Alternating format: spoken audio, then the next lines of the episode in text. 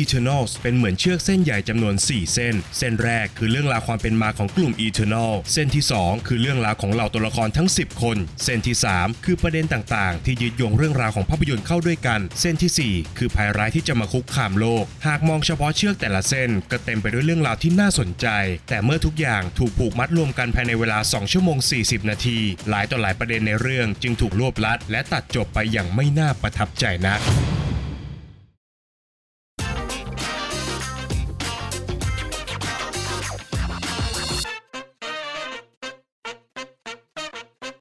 สวัสดีครับ ยินดีต้อนรับเข้าสู่ฟิเมนรีวิวนะครับ และภาพยนตร์ที่เราจะนำมารีวิวกันในวันนี้ก็คือ Eternals ฮีโร่พลังเทพเจ้า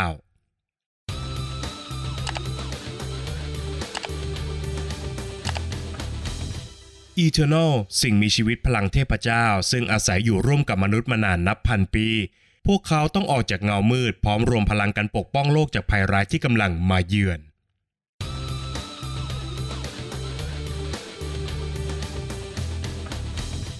Eternals ฮีโร่พลังเทพเจ้า เป็นภาพยนตร์เรื่องที่ 26 ของจักรวาลมาเวล และหากนับเฉพาะ phase ที่ 4 นะครับ Eternals เป็นภาพยนตร์เรื่องที่ 3 ต่อจาก Black Widow และก็ Shang-Chi โดยได้ผู้กำกับภาพยนตร์เจ้าของรางวัลออสการ์อย่างโคลอี เจามากำกับพร้อมกับร่วมเขียนบทภาพยนตร์ด้วยตัวเอง ซึ่งนับเป็นงานที่ยากพอสมควรนะครับ เนื่องจาก Eternals เป็นภาพยนตร์เปิดตัวซูเปอร์ฮีโร่เรื่องแรก ที่เลือกจะแนะนำตัวละครพร้อมกันทีเดียวถึง 10 คนทำให้เส้นเรื่องของภาพยนตร์นั้นถูกแตกแขนงออกเป็นเรื่องราวย่อยๆ มากมายครับ เพื่อให้เห็นภาพชัดเจนขึ้นนะครับ ผมขอเปรียบเทียบภาพยนตร์เรื่อง Eternals เป็นเชือกเส้นใหญ่จำนวน 4 เส้น ดังนี้ครับ เชือกเส้นที่ 1 ก็คือเรื่องราวความเป็นมาของกลุ่ม Eternal โดยตัวหนังเนี่ยจะพาผู้ชมนะครับย้อนเวลากลับไปยังจุดเริ่มต้นของเรื่องราว ในช่วงหลายพันปีก่อนคริสตกาลครับ ซึ่งเป็นช่วงเวลาที่เหล่า Eternal ต้องปกป้องมนุษย์จากเอเลี่ยนอย่างดีเวียน และยังมีส่วนช่วยพัฒนาศักยภาพของมนุษย์ ตามเหตุการณ์ต่างๆ ในหน้าประวัติศาสตร์ที่สำคัญของโลกใบนี้ เชือกเส้นที่ 2 ก็คือเรื่องราวของเหล่าตัวละครทั้ง 10 คน โดยในเชือกเส้นใหญ่เส้นนี้นะครับถูกถักทอรวมกันด้วยเส้นเรื่องย่อยๆ มากมายครับ ไม่ว่าจะเป็นเรื่องราวความสัมพันธ์ระหว่างเซอร์ซี่และอีคาริสที่เคยสวยงามในอดีต แต่กลับไปด้วยกันไม่ได้ในยุคปัจจุบันนะครับ ความเจ็บปวดของสไปรต์ กับการต้องใช้ชีวิตในคราบเด็กมานานกว่าหลายพันปี ทีน่ากับอาการป่วยที่ไม่อาจรักษาได้ของเธอ รวมถึงความสัมพันธ์ระหว่างเธอและก็กิลกาเมส ผู้ที่พร้อมจะรับความเสี่ยงทุกอย่างหากโรคของเธอไม่สามารถควบคุมได้ฟาสโตสกับการดูแลครอบครัวและการหันหลังให้กับมนุษยชาติ นอกจากนี้ยังมีเรื่องราวใหญ่ๆนะครับที่เกี่ยวข้องกับพวกเขาทั้ง 10 คนโดยรวมอีกด้วย เช่น การเลือกผู้นำของกลุ่ม Eternal ทัศนคติที่ขัดแย้งกันเองภายในกลุ่ม รวมถึงวิธีการที่พวกเขาแต่ละคนรับมือกับการมีชีวิตเป็นอมตะอย่างแตกต่างกันออกไปนะครับ บ้างก็เลือกที่จะก้าวทันปัจจุบันอยู่เสมอ แต่บ้างก็เลือกที่จะปลีกวิเวก และก็ใช้ชีวิตตามวิถีที่ตนเองคุ้นเคย เชือกเส้นที่ 3 ก็คือ ประเด็นต่างๆ ที่ยึดโยงเรื่องราวของภาพยนตร์เข้าด้วยกันครับ ภายใต้เรื่องราวของซูเปอร์ฮีโร่ Eternals มีแกนกลางการเล่าเรื่องที่แปลกใหม่ ด้วยการสอดแทรกแนวความคิดเชิงปรัชญา พร้อมกับการชวนผู้ชมตั้งคำถามผ่านมุมมองของเหล่า Eternal ได้อย่างน่าสนใจครับ ด้วยการเลือกนำเสนอกลุ่มตัวละคร Eternal ให้มีพลังดุดดังผู้สร้างโลกเลยนะครับ พร้อมกับพาเหล่าตัวละครนั้นไปมีส่วนร่วมกับเหตุการณ์ครั้งสำคัญทางประวัติศาสตร์มากมาย และก็ตั้งคำถามถึงบทบาทและขอบเขตที่พวกเขาพึงมีต่อมนุษยชาติซึ่งในประเด็นเดียวกันนั้นนะครับยังถูกขยายความให้ใหญ่โตมากขึ้น ด้วยคำถามถึงเจตจำนงเสรีของเหล่า Eternal การตามหาความหมายที่แท้จริงของชีวิต ความเชื่อที่ขัดแย้งกันเองภายในกลุ่มตัวละคร และคำถามอันเรียบง่ายที่กำหนดตัวตนของเหล่า Eternal ครับว่า มนุษยชาติสมควรแก่การมีชีวิตอยู่หรือไม่ เชือกเส้นที่ 4 ก็คือภัยร้ายที่กำลังจะมาคุกคามโลก ซึ่งเป็นภารกิจหลักของเหล่าตัวละครนั่นเองครับ โดยในเชือกเส้นนี้นะครับแตกต่างจาก 3 เส้นที่ผ่านมา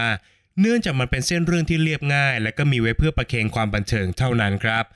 เริ่มตั้งแต่การตระหนักถึงภัยร้ายที่กำลังจะมาเยือน การรวมตัวกันของทีม Eternal เพื่อทำศึกการต่อสู้ปกป้องโลก นอกจากนี้ยังมีการใส่จุดเปลี่ยนสำคัญเอาไว้ในเรื่อง ซึ่งเป็นจุดที่สามารถเพิ่มมิติให้กับเหล่าตัวละคร เพื่อขมวดเรื่องราวในองค์สุดท้ายให้เข้มข้นขึ้นอีกด้วยครับ หากมองเฉพาะเชือกแต่ละเส้นนะครับ Eternals ก็ดูจะเต็มไปด้วยเรื่องราวที่น่าสนใจครับ แต่เมื่อตัวหนังเนี่ยเลือกจะนำเอาเส้นเรื่องมาผูกกันด้วยเงื่อนที่แทบจะหาทางคลายไม่ได้นะครับ ทางออกที่ง่ายที่สุดก็คือ การตัดเชือกครับ ขยายความก็คือหนังเรื่อง Eternals ทำงานของตัวเองได้อย่างยอดเยี่ยมในการสร้างเส้นเรื่องที่น่าสนใจมากมายนะครับ แต่เมื่อทุกอย่างเนี่ยถูกมัดรวมกันภายในเวลา 2 ชั่วโมง 40 นาที ด้วยเงื่อนที่มันแน่นเกินจะแกะได้นะครับ หลายต่อหลายประเด็นในเรื่องจึงถูกเล่าอย่างรวบรัด แล้วก็ตัดจบไปอย่างไม่น่าประทับใจนัก โดยเฉพาะกับการตัดสินใจของตัวละครสำคัญในช่วงท้าย และก็บทบาทของวายร้ายอย่าง Deviant ที่เป็นคู่อาฆาตกับเหล่า Eternals มานานนับพันปี ก็ได้รับบทสรุปที่น่าผิดหวังเป็นอย่างมากครับ นอกจากนี้การเฉลยปมบางอย่างของเรื่อง ยังนำมาซึ่งความขัดแย้งกันในตัวเองของตัวภาพยนตร์อีกด้วยครับ แม้ว่าการเล่าเรื่องจะมีปัญหาอยู่บ้าง แต่ในด้านงานสร้างนั้นเป็นสิ่งที่น่าชื่นชมครับ โดยเฉพาะกับงานด้านภาพที่สามารถถ่ายทอดบรรยากาศอันแปลกใหม่ได้อย่างยอดเยี่ยมโดยเฉพาะกับภาพ landscape ที่ถ่ายทำในสถานที่จริง และมีการจัดแสงที่ละเมียดละไมครับ ขณะที่ฉาก action ของภาพยนตร์ แม้ว่าจะต้องถ่ายทอดการต่อสู้ของตัวละครนับ 10 คนนะครับ แต่ตัวหนังก็สามารถกระจายน้ำหนักให้กับแต่ละตัวละครได้อย่างลงตัว แต่กลับกันนะครับ ในส่วนของงานออกแบบเหล่าสัตว์ประหลาดต่างดาวอย่าง Deviant มันกลับเป็นสิ่งที่ผมรู้สึกขัดใจอยู่ไม่น้อยครับ รวมถึงการตัดต่อที่เลือกจะใช้วิธีเล่าแบบสลับช่วงเวลา โดยใช้ภาพ flashback เพื่อบอกเล่าเหตุการณ์ตั้งแต่ก่อนยุคคริสตกาลซึ่งบางเหตุการณ์เนี่ยมันก็ไม่ได้จำเป็นกับเรื่องราวขนาดนั้นนะครับ ผมรู้สึกว่าหากหนังเลือกจะเปลี่ยนฉาก flashback แล้วนำทุกอย่างมาตัดรวมกันเป็น montage สั้นๆ ก็อาจจะประหยัดเวลามากขึ้น และก็ส่งผลเชิงบวกกับหนังมากกว่าครับ สุดท้ายนี้นะครับสิ่งที่ไม่พูดถึงไม่ได้เลยก็คือ การเปิดพื้นที่ให้กับความหลากหลายผ่านภาพยนตร์ครับ หลังจากมาเวลได้เปิดตัวซูเปอร์ฮีโร่หญิงอย่างกัปตันมาเวลและก็ซูเปอร์ฮีโร่ผิวสีอย่างแบล็กแพนเตอร์ผู้กำกับภาพยนตร์อย่างโคลอีเจาก็ได้ขยายขอบเขตความหลากหลายของจักรวาล MCU ให้กว้างขึ้นนะครับ ผ่านเหล่าตัวละครที่เป็นภาพสะท้อนของความหลากหลายโดยตรง ไม่ว่าจะเป็นตัวละครที่มีปัญหาทางการได้ยินอย่างมัคคารี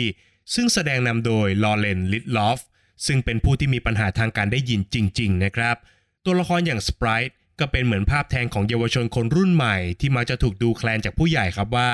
การเป็นเด็กนั้นย่อมไร้ความสามารถ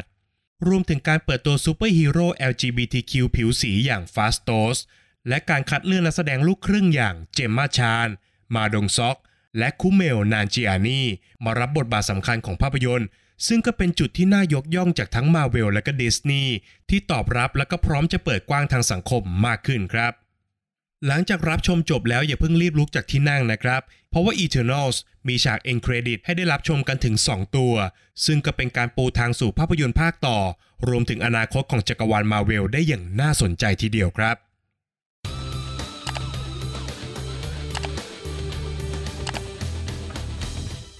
ประเด็นตกผลึกจากภาพยนตร์เรื่อง Eternals ฮีโร่พลังเทพเจ้า ที่ผมจะชวนผู้ฟังทุกท่านมาคุยกันในวันนี้ก็คือ ผู้นำยอมปกป้องสิ่งที่ตัวเองรักอย่างสุดความสามารถ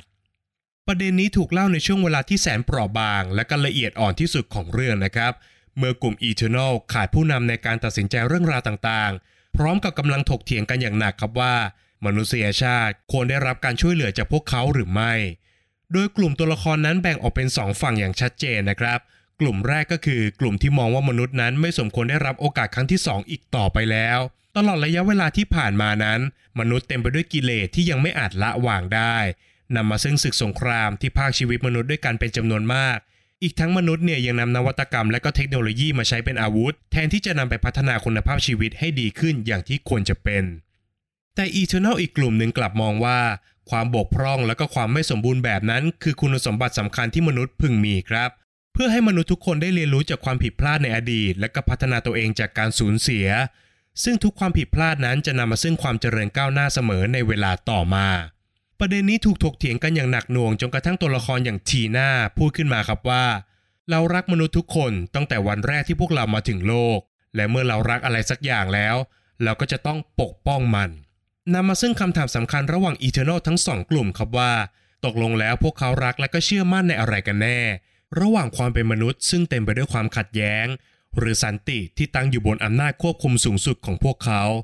คำตอบของเหล่าตัวละครนั้นจะเป็นอย่างไร ต้องไปติดตามกันในภาพยนตร์นะครับ แต่ประเด็นนี้เนี่ยจะน่าสนใจขึ้นมาทันทีครับ เมื่อมองย้อนกลับมาในโลกแห่งความเป็นจริง โดยเฉพาะกับคำถามที่ว่า ระหว่างสิทธิของความเป็นมนุษย์ กับสันติที่ตั้งอยู่ได้ด้วยอำนาจ ชนชั้นนำของประเทศ รักและก็เชื่อมั่นในสิ่งใดมากกว่ากัน แม้ว่าพวกเขาเนี่ยจะไม่ได้มีพลังพิเศษที่จะสามารถกอบกู้หรือว่าทำลายโลกได้ในพริบตาแต่แต่สิ่งที่อยู่ในมือของชนชั้นผู้นำนั้นก็น่ากลัวไม่แพ้กันครับ ซึ่งก็คือ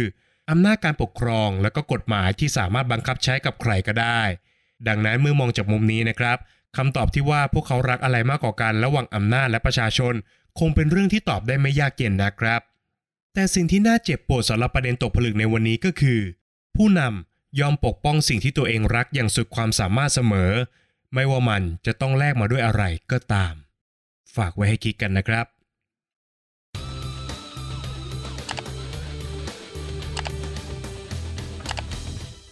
และก็มาถึงช่วงการให้คะแนนของภาพยนตร์กันแล้วนะครับ ในส่วนของบทภาพยนตร์นั้นผมขอให้ไว้ที่ 6 คะแนนครับ บทหนังทำได้ดีมากเมื่อมองจากเส้นเรื่องย่อยๆนะครับ แต่เมื่อทุกอย่างเนี่ยถูกนำมาผูกกันแล้วก็ยังมีปัญหาอยู่พอสมควรครับ ผมรู้สึกว่าด้วยความที่สิ่งที่หนังต้องการจะเล่ามันเยอะขนาดนี้ ถ้าไม่เลือกตัดอะไรทิ้งไปบ้าง ก็ควรขยับขยายเรื่องราวให้กลายเป็นซีรีส์เลยอาจจะตอบโจทย์กว่าครับ ขยับมาต่อกันที่งานสร้างนะครับ ผมขอให้ไปที่8คะแนนครับงานสร้างของหนังโดดเด่นแปลกตาทีเดียวนะครับ โดยเฉพาะกับงานภาพแลนด์สเคปที่ถ่ายทำออกมาได้สวยงามมากๆ ขณะที่งาน CGI ก็ดูดีตามมาตรฐาน แต่สิ่งที่ผมไม่ชอบและก็ขอหักคะแนนเลยก็คือ งานดีไซน์ตัวเอเลี่ยนอย่างดีเวียนนั่นเองครับ ส่วนของนักแสดงนะครับผมขอให้ไวิที่ 7 คะแนนครับ แม้ว่าจะมาพร้อมกันถึง 10 คนนะครับ แต่นักแสดงทุกคนเนี่ยก็สามารถทำหน้าที่ของตัวเองได้เป็นอย่างดี น่าเสียดายครับที่บางคนเนี่ยยังมีบทให้เล่นน้อยไปหน่อยครับ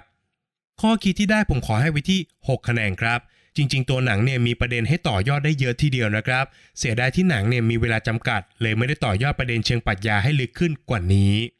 ส่วนสุดท้ายก็คือส่วนของความสนุกนะครับ ผมขอให้ไว้ที่ 7 คะแนนครับ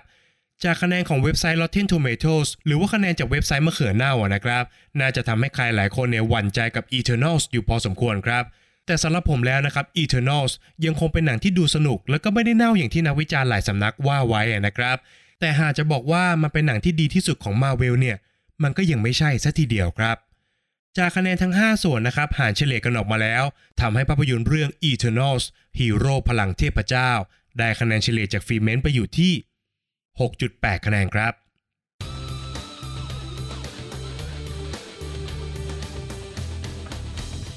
และนี่ก็คือทั้งหมดของฟิล์มเมนรีวิวในวันนี้สำหรับภาพยนตร์เรื่อง Eternals นะครับ หากใครไปรับชมมาแล้วอย่าลืมคอมเมนต์บอกกันด้วยนะครับว่า คิดเห็นตรงกันกับฟิล์มเมนหรือไม่นะครับ